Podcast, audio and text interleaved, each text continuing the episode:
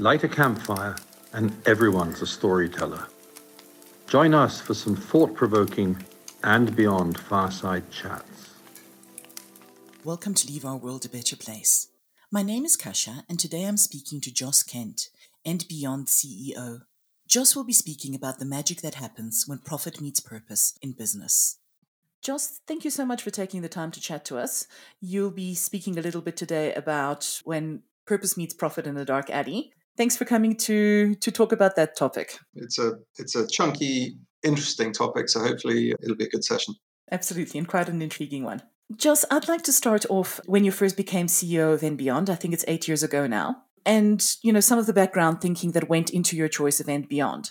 At the time, you pretty much could have had your pick of any number of positions, and yet you chose to become part of &Beyond and head it up. What was it about the company that made you choose them at the time? I think at the time, to be honest, I was quite intrigued at how such a company with such a great reputation over so many years since the establishment of Conservation Corporation and such great lodge locations and such a sort of rich conservation history could be in such trouble operationally, financially. It just didn't stack up to me. I was like, how, how did it get to this place? Because there's got to be there's got to be more to this story than, than what I'm seeing from a distance.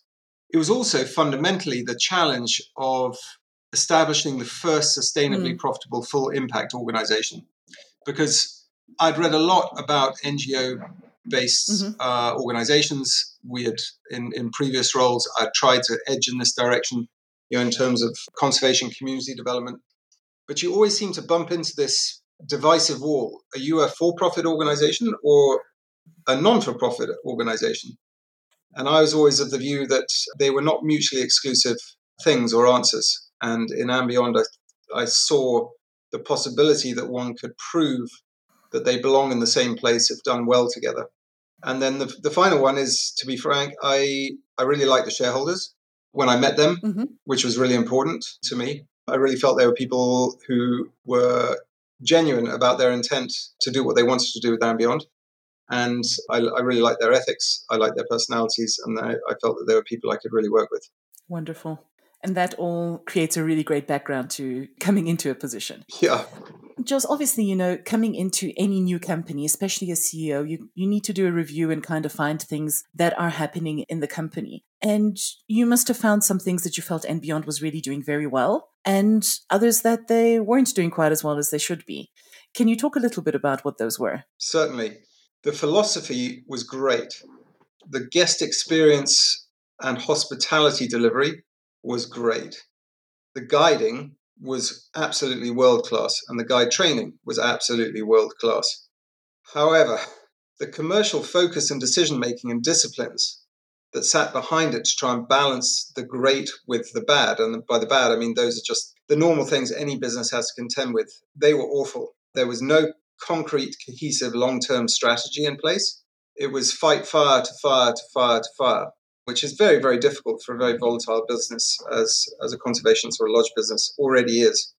And again, there was, to use an American sort of term, there was very much sort of drink the Kool Aid mentality. And by that, I mean really not understanding where the dollars or rand or Kenya shillings or Tanzania shillings really needed to be spent in the right place to generate proper returns to then reinvest into the care of the land, wildlife, and people. There was a full disconnect between the two. And so what happens is when you don't have those disciplines and it's not framed within a, a very tight strategy, you end up making some really bad decisions and there's no controls over it. And once that happens, things spiral out of control quite quickly. And I think that's really what had happened in the prior years to me arriving at &Beyond. So yeah, so it links back to my first answer. I was intrigued because I was like, how could it be? And then I found out, okay, that this is something I can fix. Mm-hmm. So basically, you're talking about a business that had a strong foundation and vision and the best intentions in the world, but not enough questioning of the way to go about to achieving that. Yeah, and I think just the reality is that it's all very well saying let's come up with a, a grand strategy. The strategy has to be based on fundamentals. So what we said about doing was building that strategy from the bottom up. You know, what is actually possible? How do you make this thing profitable? What is that balance between profit and purpose in a dark alley?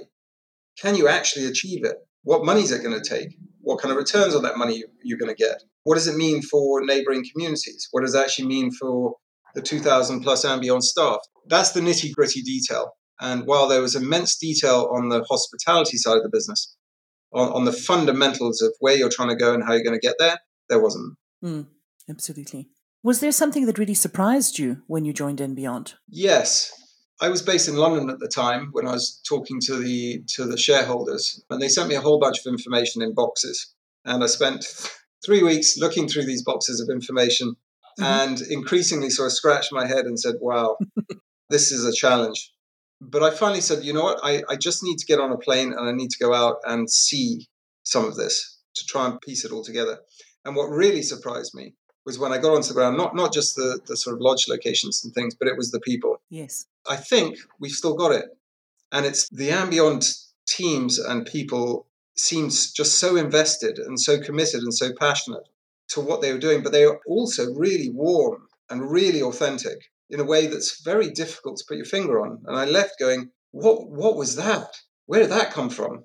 And that's gold dust because that's the core DNA of the company. That's where the care of the people really shone through to me. It was immensely strong, much stronger than in any other organization I'd come across. So I left now really energized and, and intrigued because I was like, you know, if I can just hold on to that and fix the things that I know is in my realm of, of expertise to fix, and you can piece those together. You know, the fundamentals of any organization is, is people. And in & uh, the, the people were the real surprise. That's wonderful to hear. Just so you spoke about going to actually see for yourself and, you know, feel out the company. What were some of the first steps that you took as CEO? And are there things that you would recommend to somebody who's who's stepping into that kind of position? Yes, I'd say even if it's a business that you think you know well, and certainly if it's one that you don't know well, you absolutely have to do your homework properly in the field before you decide your plan of action. Field Marshal Rommel had a great saying from the Second World War, which was time spent in reconnaissance is seldom wasted. And never has a truer word been, mm-hmm. been said. And that's very different from looking at boxes of papers in some boardroom or you know going to a regional office and spending a day with the team there i'd already signed up to the to the job but before i could present back to the shareholders a, a proper plan mm-hmm. i flew the whole length and breadth of & Beyond i looked at every building i looked at every lodge i talked to as many people as i could mm-hmm.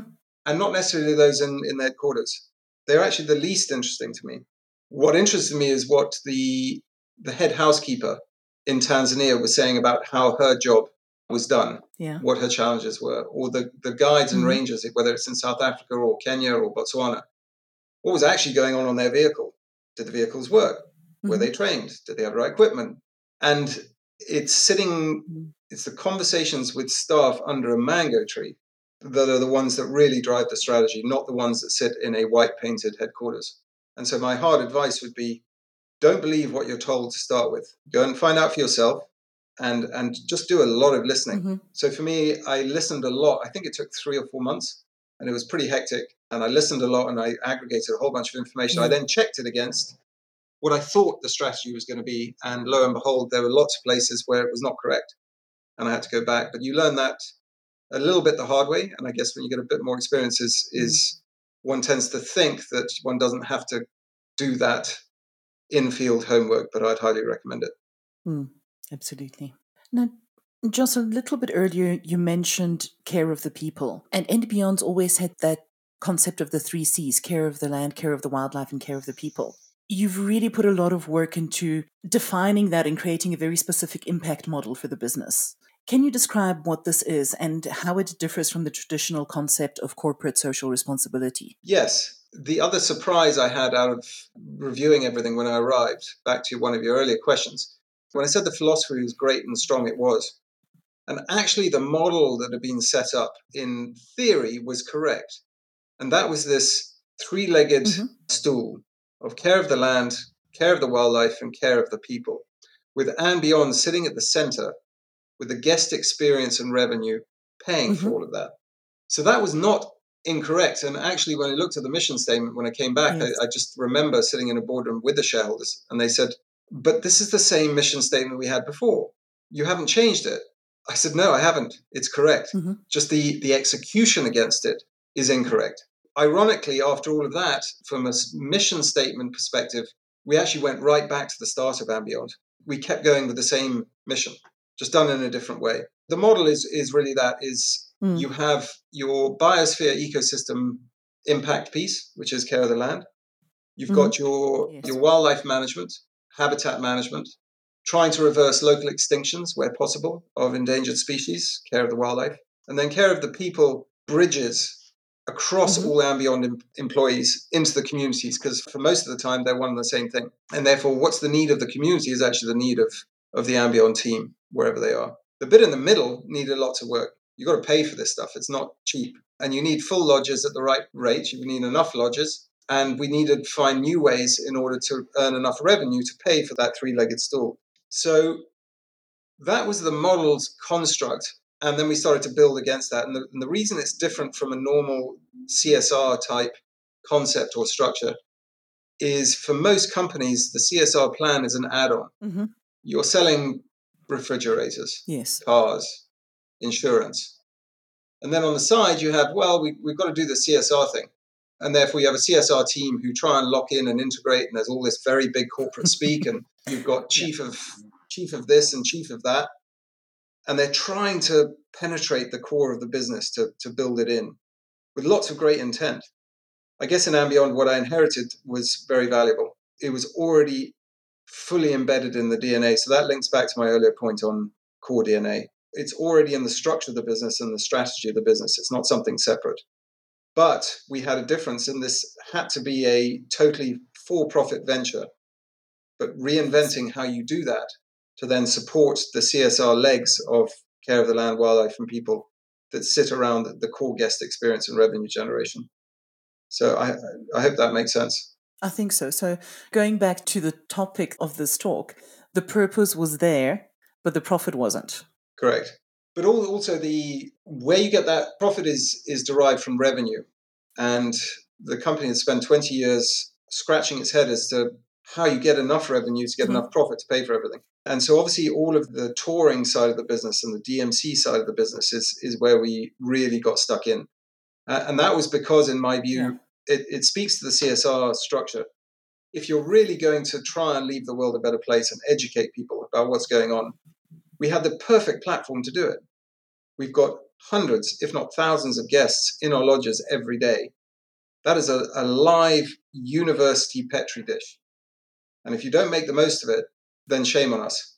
And within there, there's revenue because they're looking for the experiences we want to do. Mm. Um, and within the revenue is the profit to pay for it all.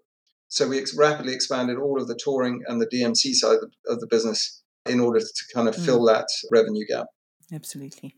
Before we get more in depth into the topic of profit, there's one other definition that I'd like to talk about, and something that I've heard you speak about very often is the concept of shared value.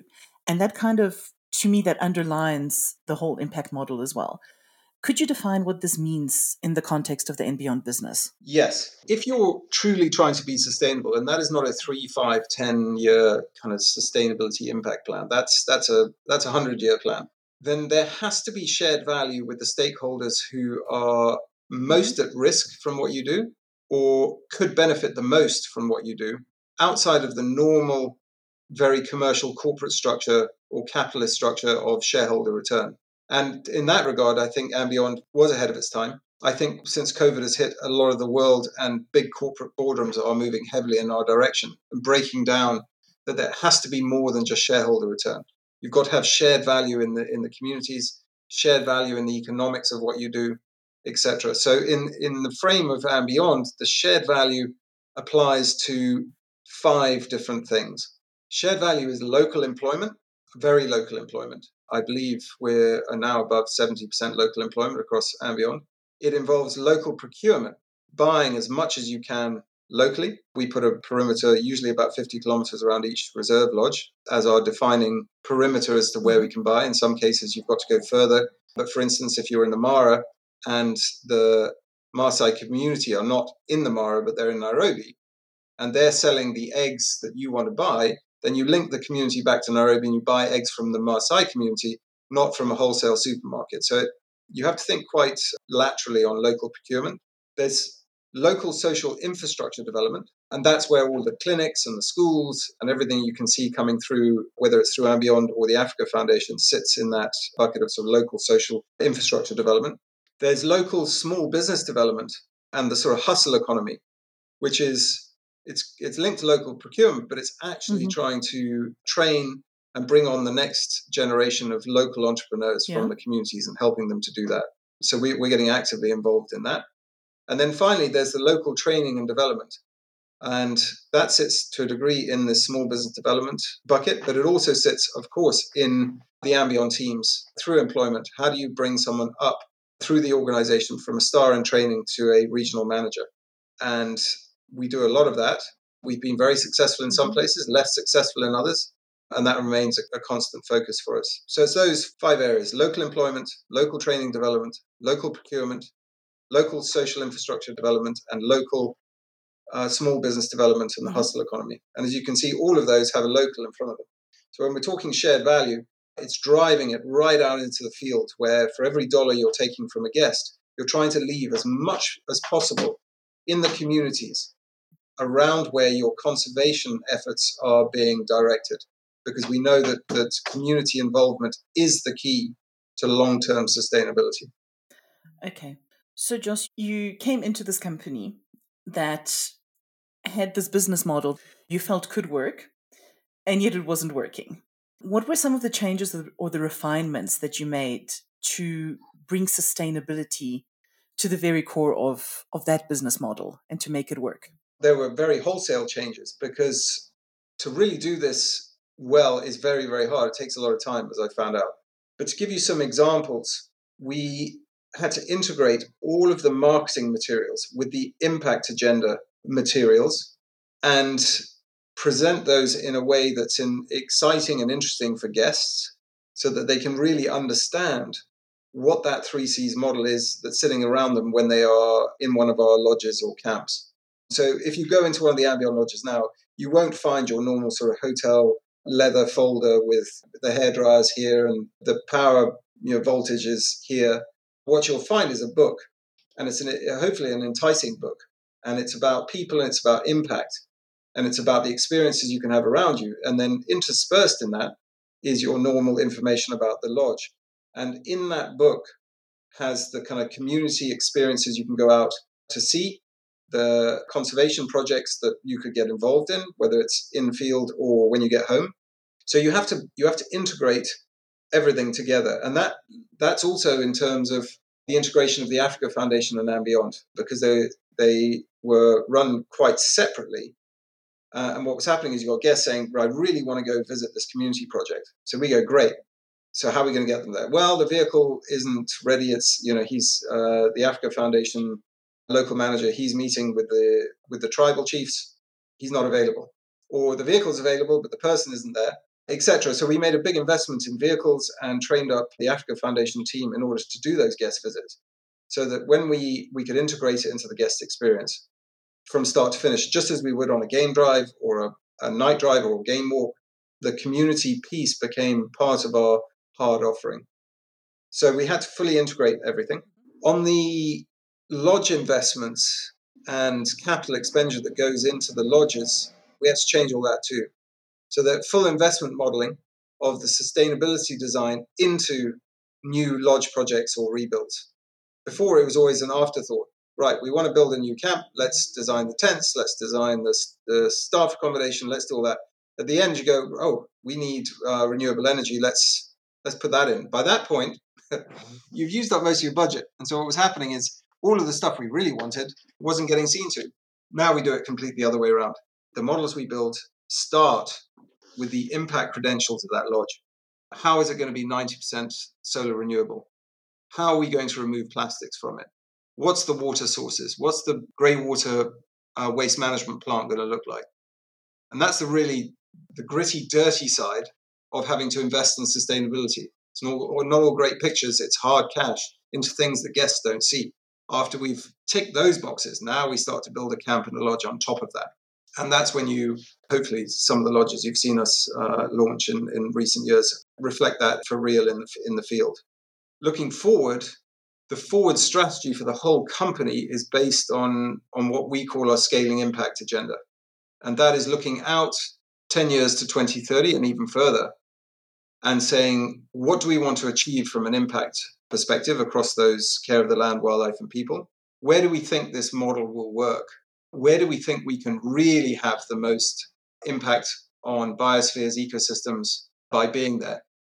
And then we work back with a business strategy and a development strategy against the scaling impact agenda. So everything we have in our pipeline for development is, is not because I, I go, I've gone to Patagonia and I think that's just a lovely place. I mean, wouldn't it be nice to have a lodge there? We're going there because we think we have a considerable impact on many of the things that are in our impact review. And now we're working back to fill the gaps, to get the land, to get the lodges, to get the habitat teams on the ground, to get the community development teams on the ground to actually affect that vision. So it's really been about taking that impact model and elevating it even more and just making it the heart of everything that we do. Yes. But again, it's in the, in the detail of that. It's very easy to say that. I'm just underlining that. It's very easy to say, let's have mm. a strategy. Yes. If you're the CEO of, of British Petroleum right now, it's very easy to say, well, we're going to have a, a, a non oil strategy for BP. I, I, don't know how big BP is, but it's massive. That business has to pivot over a long period of time away from oil to yeah. renewable. To do that, huge amounts of investment, a real proper plan how they're going to get there. And I guess &Beyond, in our own tiny way, is no different. So, so what I'm saying is, yes, we we are driven by a scaling impact agenda that goes out a long time, but then we're working back the business strategy in lots of detail to say how do we get there and how do we use the experience of the last 30 years to make sure we don't make the same mistakes again because that's that's madness Einstein said the definition of insanity is to do the same thing over and over and expect a different outcome. Same applies to this business. Learn from the past, innovate where possible, and make sure your plan is very, very detailed as to how, how you're going to get there. Absolutely. And just looking back over the past eight years since you first came in and looking at how far the company has come up until now, what would you think is one of your biggest successes during your time as CEO? I've kind of covered why I took the job, how I put together the plan, and then we kind of watched and waited. Mm. and to be totally frank. I had confidence it was going to work, but not full confidence. And I'm pretty sure if we had the &Beyond shareholders on this call, they would agree. It was a roll of the full dice. Mm-hmm. What's been most satisfying for me is that we really have, over the eight yes. years from that start point, proven that the mm-hmm. sustainable impact model that we have built is real. It can be sustainably profitable. It is possible. Um, and there's not many examples of that around the world. So overall, that's the thing that's given me the most satisfaction is actually, uh, you know, linking back to 30 years ago, there was a, it was a big idea and it was a vision mm-hmm. well ahead of its time and I think we've now done that justice. Mm. And for a lot of the people in &Beyond who've they've spent their entire careers trying to prove this point, I know from from the senior team I work with, that's the thing that has really been their greatest piece of satisfaction too. So we think we've we've worked the model. So that's one. I think some of the, the conservation projects mm-hmm. worked on have been really satisfying. So the Rhinos Without Borders project, where we moved 87 rhinos from South Africa to Botswana, and we, the progeny of those rhinos take them well over, I think we're over 127 or 130 now in Botswana as a new breeding pool of white rhino in the Delta was immensely satisfying. And, and you could you could put that into the other projects like the ones we're doing in uh, on the marine side of things with Oceans Without Borders. Those those projects are they're hard work like everything else, but when they when they come right and you see the the outcomes, that's tremendously satisfying. Uh, and then most recently, obviously, the last 18 months has been you know, really, really brutal uh, for the industry, for the world, for everyone in and beyond, for uh, all of our communities. And so, obviously, the most, for me, the biggest recent success is that we've, touch wood, made it through the worst. We've still got some way to go, but we've we've made it through the worst without making any big restructuring in beyond, nor making anyone redundant in the process. And so I think just trying to stick to the philosophy and the mission statement and the DNA of the company. And those are very, very difficult decisions for, for myself, especially for the shareholders. But I think when when they were asked to defend the mission statement and the ethics of what they do, they absolutely stood up and did it. Mm. You know, you mentioned the satisfaction of seeing this model working. How essential was it for the company to become profitable to that whole concept of sustainability? Can you really have sustainability without profitability? The answer is flat no. It is absolutely essential. And that's the hardest thing to try and prove. You know, the, the commercial disciplines must underpin the scaling impact long term strategy. Otherwise, the impact model is built on quicksand and is not sustainable. And whether you're an NGO who's constantly trying to raise money to keep everything afloat, or a for profit that isn't quite deploying enough on the impact side to really make a difference, they're all connected. You've got a lot of projects that, on the face of it, luckily, there's some very wealthy people out there who want to fund these projects. But that is also that's vague. That isn't sustainable either. So billionaire philanthropy has a place, but it's not sustainable. For the one person who has an interest, their progeny and third generation may have no interest at all. And that's what I mean by quicksand. And so, in, in my mind, the only way, proven way, is to generate enough profit to cover your bills, just as anyone in the world, in terms of your household mm. income, has to do the same. So I think you know in, in the sort of open houses and, and beyond, try and break down how the company does in terms of, of revenue and, and profit and cash to, to make it clear that it doesn't matter mm-hmm. whether you're running an organization this size or or even a smaller one. People seem to try to run away from the inescapable discipline that you can't spend more than you've earned. None of us can. And this business is no different, uh, impact or not. So, yes, that's a long answer to a short question. But mm. in my mind, it's it's critical to understanding this because I fight this question a lot. We eat what we kill commercially, and obviously take that with a pinch of salt. Yeah. We're not out there killing anything, but but I think you get the point. Lions can only eat what they hunt. What we hunt is revenue, good revenue, ethical revenue, in order to pay for all of our impact work. And we've worked a plan that, that has covered that, that generates enough profit to put back into the organization to rebuild world class lodges, to expand, and to pay for um, more and more impact work across the ecospheres we operate in and, and the associated mm. communities.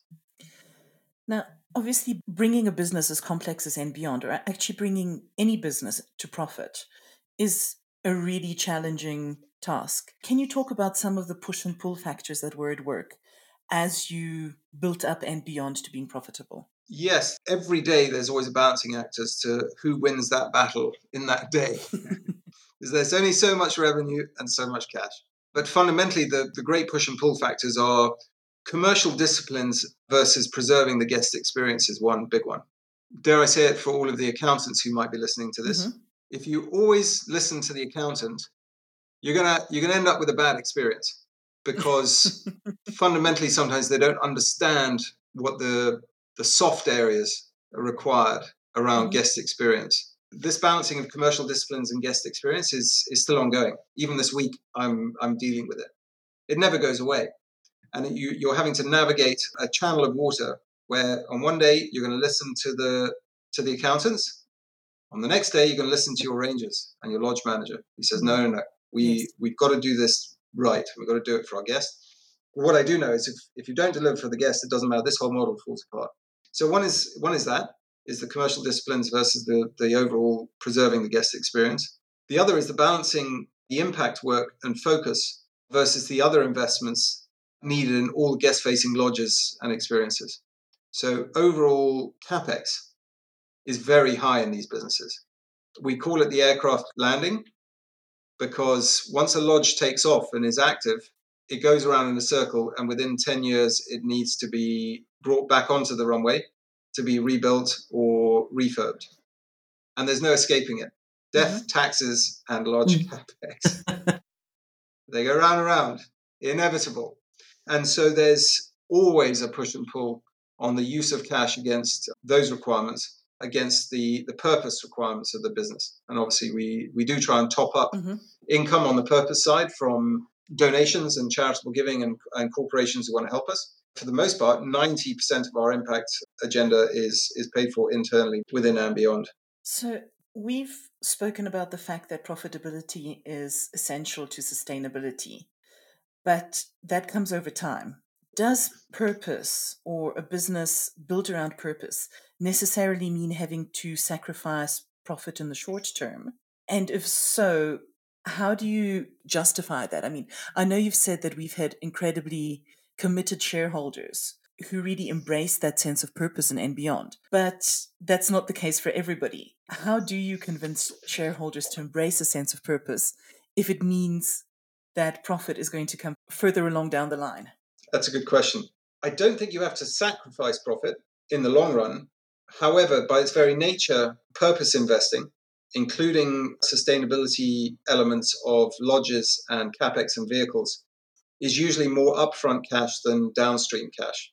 So if you're a shareholder, what you're being asked to do is stump up more money early on for return further down the track. Most shareholders are relatively sophisticated investors and they understand that. What they don't want to do is be told by a CEO like me, give me X more now and I'll give you X return in five years' time. Five years' time, there's no return or less return than they would get somewhere else. So there comes the commercial disciplines to actually return them what you said they were going to return and have done your due diligence enough to be able to understand the return on investment because the disciplines are equal across impact or for profit. So in a solar plant for a new lodge, that's usually a considerable investment, millions of dollars.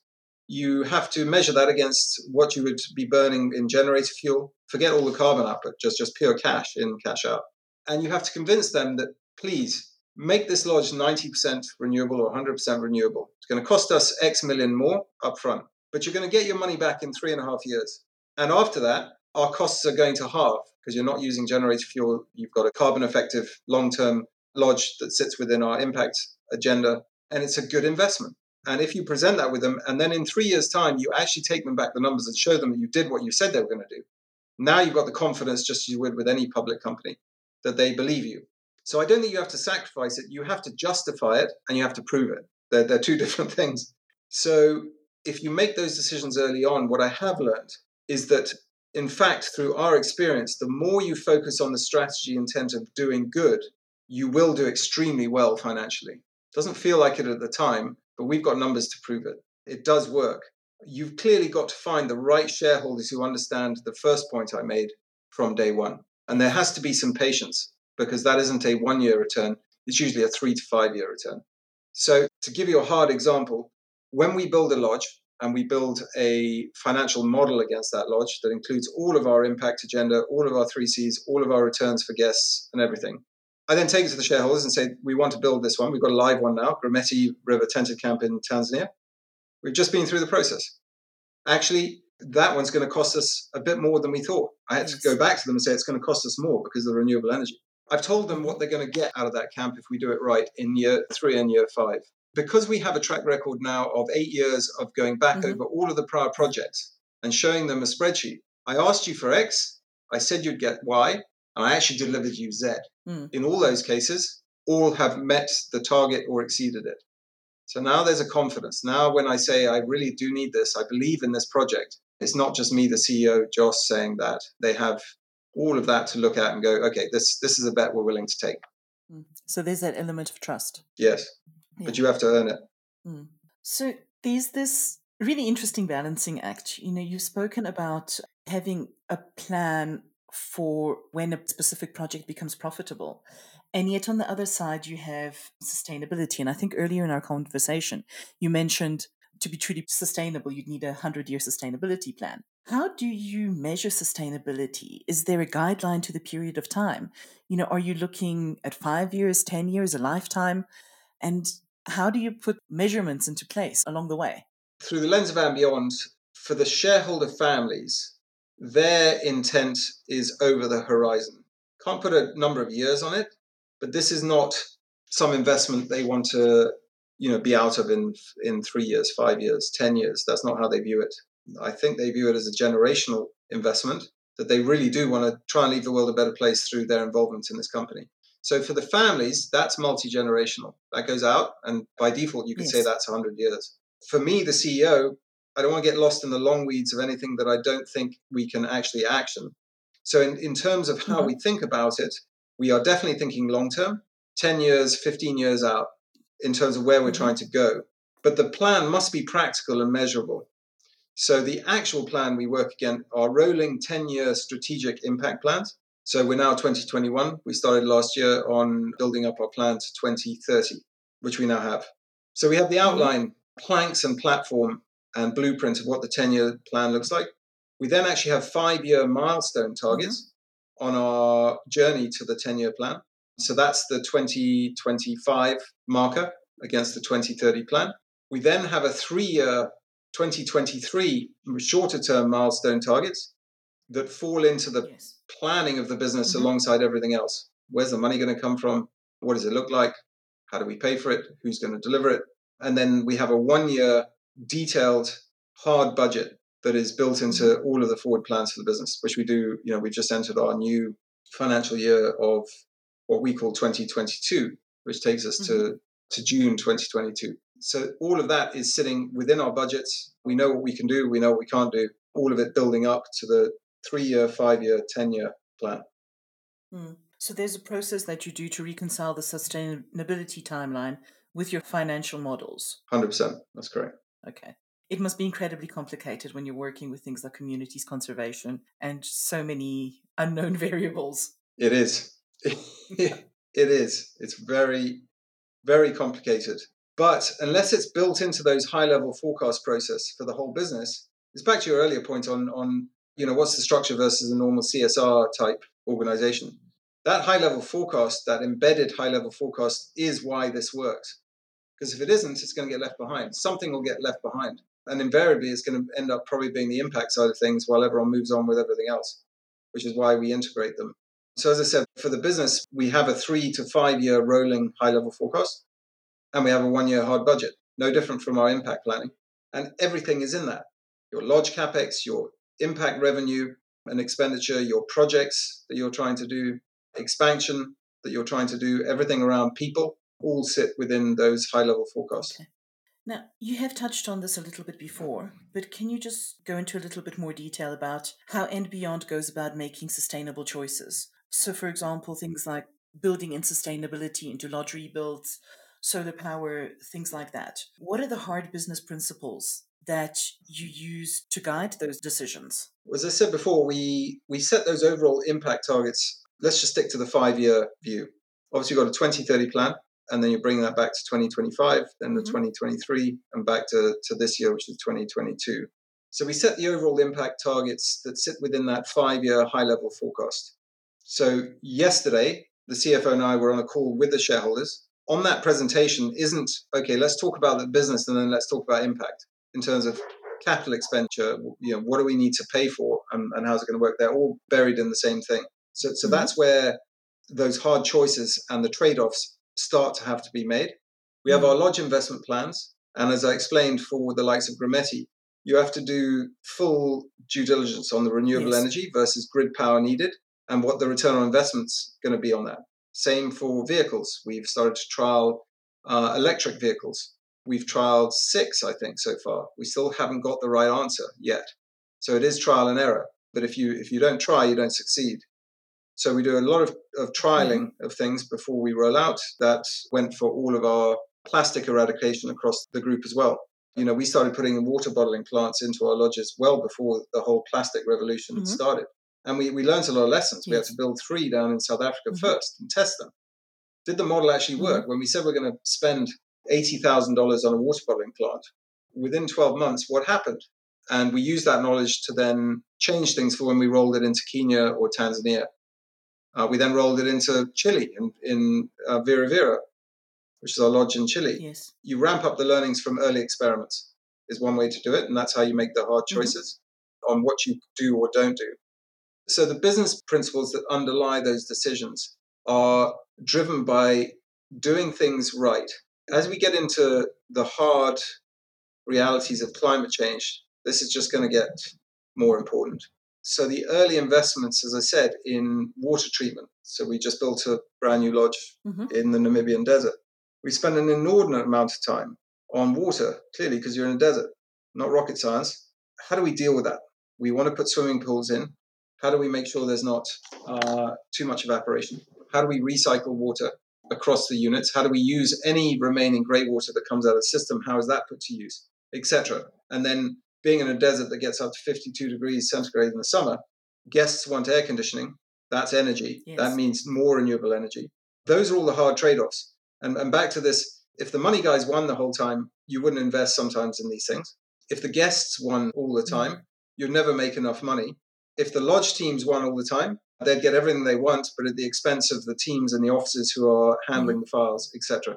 It is a bit of a minefield to to do the trade-offs, but I think as a sort of mm. true north guidance, if yes. you know the direction you're trying to go in is the right thing to do, that makes things a lot easier. And that's driven by that 10, 15 year impact strategy. Mm. Absolutely. Joss, you know, there's so much more awareness about sustainability at the moment, and so many more companies wanting to build their own business models around that. Is there any advice that that you'd give to them about how to bridge the gap between sustainability and business? Absolutely. Get rid of the gap. I mean, that's the point. The gap between sustainability and business, there, there can't be. Mm-hmm. We can't afford the gap.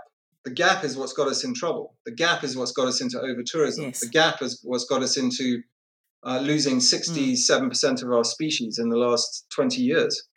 The gap is in wildfires mm. in Texas, Australia, Greece, Botswana. The gap is the mm-hmm. problem. Sustainability has to be fully integrated into the business using the same commercial disciplines that you would apply to any other thing you do in your life. As a person, when you go buy a car mm. or you're trying to get a bond or a mortgage for a house, mm. you do your due diligence. You check the prices. Where's the money going to come from? What do I get for this? If I'm going for an electric vehicle, what does that mean? You sit at your kitchen table and you work it out. It's going to cost me more, but over time, I'm actually going to get less costs of fuel. And overall, I'm doing the right thing because I realize the impact of fossil fuel burning. You've got to be the head firmly under a rock not to be aware of, of the impact of everything around the world. It's no difference to a small business or to a bigger one like, like &Beyond in our space. Close the gap. Sustainability and business are one. It's good business if you think about it right and you do it right. And if you if you aim at doing the right thing, you will do well. So get rid of the gap, yes. build a strategy around it, involving the people and the culture around that single principle, and you will do just fine. You will do just fine. And back to the COVID thing, I think there's no better example of when when the chips are really down, this gap between sustainability and business. If there was a gap between those two in beyond, that decision point would have been much more treacherous because it would have been led by business, it would have been led by cash. And it's not to say we didn't take all those things on board when we make our decisions.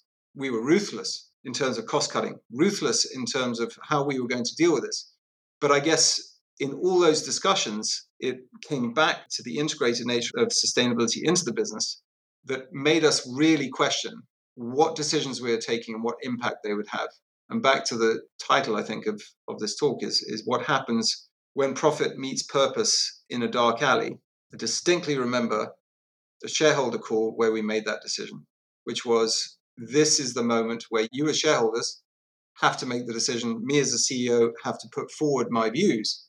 And it was in that call that it was unequivocal that yes. the long term impact of the business had to take precedent over short term absolute business driven commercial normal commercial views but that if we did it right and we involved as much of the team in the decision making mm. we could end up in the same or better place by making the hardest decision mm. now and i'm well aware of all of the, the sacrifices of everyone in &Beyond and the whole industry over the last 18 months so i'm not saying it's a perfect situation but i look back now and say is that a better outcome in terms of long term impact 100% mm-hmm. it is so I think part of what I've heard you saying is that actually sustainability is good for business in so many different ways. Totally good for business.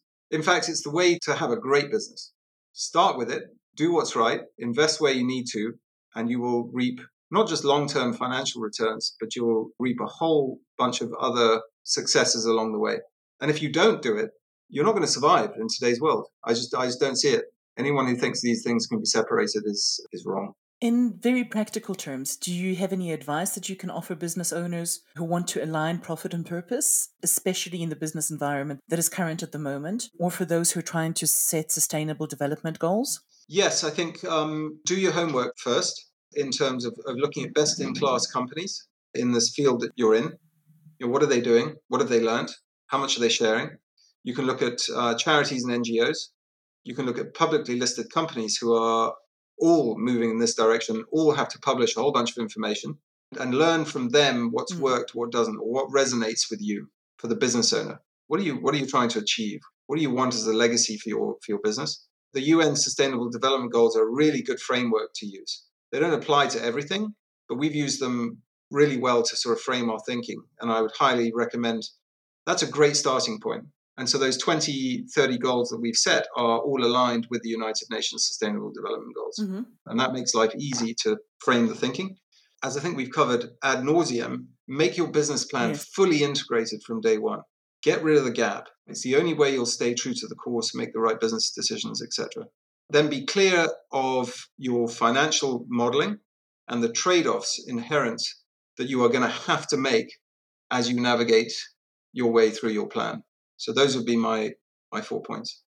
Joss, you've referred quite a few times to COVID and the effects that it's had on &Beyond in terms of testing the company's values in a way. Is there anything that you'd like to add about any of the trade offs that had to be made? Or, you know, what were the things that you really saw as non negotiable that you were able to continue doing as a company in spite of COVID? COVID, of course, is a sort of Damascene moment, not just for &Beyond, but for the whole industry. It absolutely piercingly went to the heart of the mission statement of the company and its core values. As I said, I, I like to think we made the right decisions. Clearly, one of those hard questions is do you pursue a, a full retention plan with salary reductions versus a very harsh restructuring of the business? We chose the former. A lot of the industry chose the latter. And when we're talking harsh restructuring, we're talking 50 to 70% of staff were let go within two months of COVID hitting. It was brutal. And so those are the trade-offs we've we've had to think through and make. What we haven't had to think about is really on the care of the land or the care of the people side of things outside of the, the &Beyond business decisions. You know, we've effectively nearly doubled the emergency relief efforts into mm. the surrounding communities. Yes. We raised a bunch of money to accelerate it. To, to a degree, we we're like running the UN World Food Program for a while. Still are, because that's the harsh end of this thing. That's the, the real cost of COVID. The, the two real costs of COVID are there's people dying.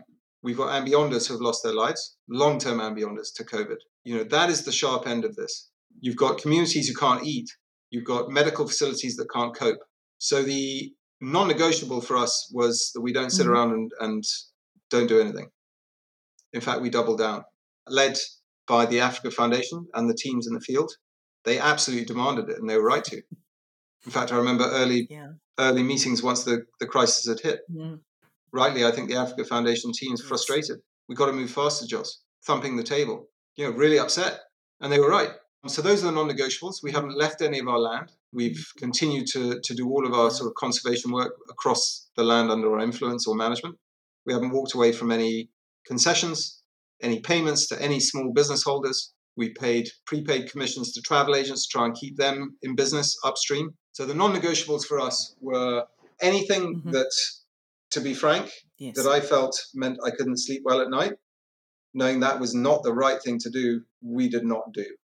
And luckily, it had the full support of our exec team and shareholders to make those decisions. But all those are difficult decisions. Definitely, they are. In that context, Joss, how do you believe that the sense of purpose that &Beyond has has made the business more resilient? I think purpose for employees has incalculable value. I think it's what drives people. I think it's what gets them up in the morning. It's what takes them the extra mile resilience is all about people because everything else can get blown over. Our lodges get flattened all the time. Wildfire, elephant walking through them, wind, rivers washing them away, islands that shift. If you if you think you're going to stop nature by building something, that's not resilience. The resilience comes through the people. I think purpose does make you more resilient, and I can I can see it. For me, when you navigate all the complexity we've talked about, for everyone, that gets tiring. And when you sometimes feel like giving up because you're like, God, this, this is really hard work, it's always at that point that I get on a plane trying to go into one of our lodges or reserves and spend a few days in the communities with the staff. You come out the other end different. you suddenly remember, damn, that's that's what it's all about. You know, you've got energy in the tank again, going, gee, okay, let's fix that problem. So for me, that's it. I think purpose makes the business much more resilient at every turn. Mm. To end off with, can you give us a little bit of insight into what's next for &Beyond? Has the COVID crisis changed or affected your vision for the future of the company? No, in fact, quite the opposite. I think it's causing us to double down on our plans. May take longer to mm-hmm. get there because we're not devoid of the impact of all this. And so it does slow down some of it. But in terms of intent and our scaling impact ambitions, in fact, they scaled up. And by that, I mean, COVID's done us a favor, done us lots of damage, done us a huge favor. It's accelerated the whole global thinking about sustainability, about how we travel the world, about what we're actually doing about climate change. What are we doing to these ecospheres? What's happening to wildlife? Mm-hmm. Renewable energy, the small things, the way we live our lives. Yes. What is what is truly sustainable mm-hmm. for us? This whole move towards traveling with purpose. Mm. All of those things, we've been banging that drum for years. mm. uh, sometimes you just want to bang your head against the door, saying, "Is anyone is anyone really listening out there?" I know from guest feedback mm-hmm. that, that when we hit Nirvana, when we get a guest in and they get it, the three C's with a great experience, you can taste it in their email. And you go, that is it. That person got it. And to a degree, we wouldn't have grown as fast as we've grown if we yes. weren't really delivering on that. But it sometimes did feel like you were shouting into the wind mm. a bit. We're not anymore. COVID has done us a massive favor and we'd better take advantage of it. Absolutely. My view is our mission statement is mm. more valuable mm. than ever more defendable than ever. Our plans are more sellable than ever. And by that I mean, again, back to the commercial disciplines. Do I have full ambition to, mm. to, to build more lodges and camps and, and take on more land in Asia, South America, and Africa in order to scale our impact ambition to 50 million acres, which is what we want to do? 100% I do. Do I think there's people who mm-hmm. will come visit and learn from us? Yes, there are is the role of &Beyond as a change agent to try mm-hmm. and leave the world a better place through what we do as important as ever? Way more important. So I think there's there's some real energy from this crisis. Do not waste the crisis. The next 10 years is going to be really important. And I think we've got a big part to play in it. Mm-hmm. So we're doubling down and we're going to go for it. Wonderful. That's really encouraging to hear. Joss, I think those topics that you've touched on, the increasing move towards sustainability and the whole outlook towards nature, really something that I'd love to explore with you in more detail. I'm hoping that we get a chance to do another interview on that. But for now, thank you very much. It's been an absolute pleasure to talk to you. You're absolutely welcome. Thank you for listening to Leave Our World a Better Place. Don't forget to subscribe to make sure that you never miss an episode. If you'd like to find out more about &Beyond, please log on to our website at andbeyond.com.